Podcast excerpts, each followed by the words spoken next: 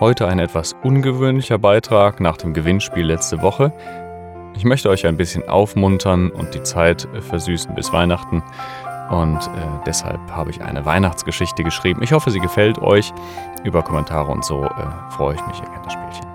Äh, es gibt auch wieder ganz normale äh, Fachinhalte. Keine Sorge, ja. Die Anedok Weihnachtsgeschichte. Oder meine Güte, hört das irgendwann auch mal auf. Es begab sich aber zu der Zeit, dass ein Gebot von der Bundesregierung ausging, dass ganz Deutschland in den Lockdown ginge. Diese Maßnahme war nicht die erste und sollte lange nicht die letzte bleiben, da Jens Spahn Gesundheitsminister in Berlin war. Und jedermann ging, dass er sich in seiner Wohnung einbunkere. Dies machten auch Josef aus Wuppertal und Maria seine angetraute Frau.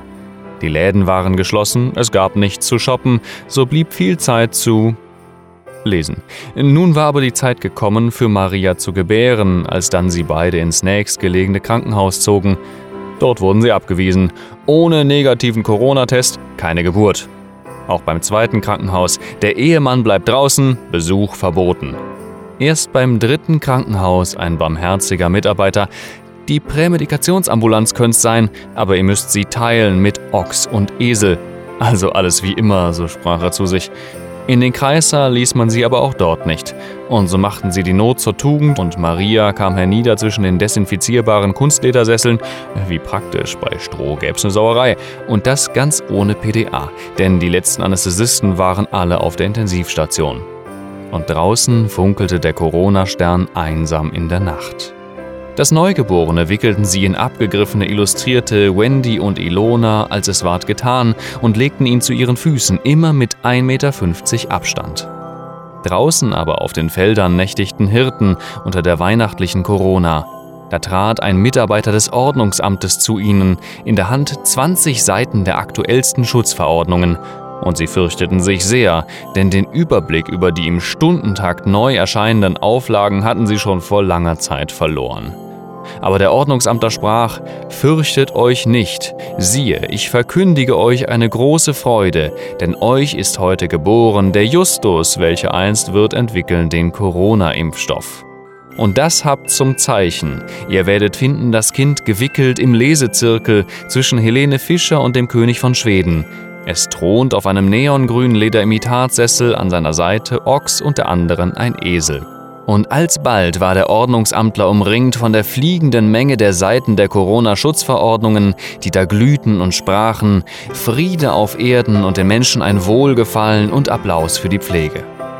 Und die Hirten kamen eilend herbei und fanden Maria und Josef noch dazu das Kindelein bei flackerndem Kunstlicht in der Ambulanz vor. Ochs und Esel machten ihre Geräusche. Sie beteten es an und klatschten, bis die Hände schmerzten. Dann gingen sie. Geschenke gab es keine. Der Lockdown hatte sie kalt erwischt und die staatlichen Hilfen waren längst aufgebraucht. Und draußen funkelte der Corona-Stern einsam in der Nacht. Da kamen Weise aus dem Land der Bajuwaren und sprachen: Wo ist der König der Corona-Zeit? Wir haben erhalten den Antrag auf Zulassung eines Impfstoffs und sind gekommen, Lieferverträge abzuschließen.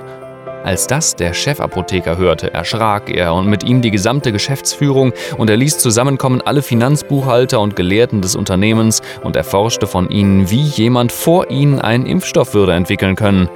Und sie sagten ihm, in der Prämedikationsambulanz wird es geschehen, denn so steht es geschrieben im Mitarbeiterjournal. Da rief er die Weisen zu sich und sprach, Zieht hin und sucht fleißig, und wenn ihr ihn findet, so applaudiert ihm kräftig. Und so zogen sie hin. Und siehe, der Corona-Stern ging vor ihnen her, bis er über dem Ort stand, wo Josef derweil am Handy daddelte, während sein Sohn schlief.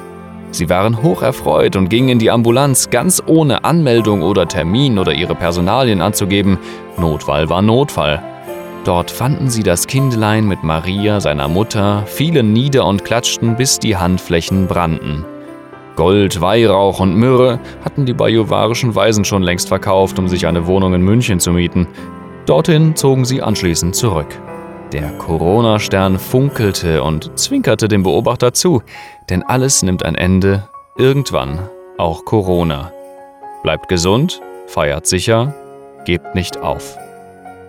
Bis zum nächsten Mal und dann wieder mit Fachinhalten. Tschö.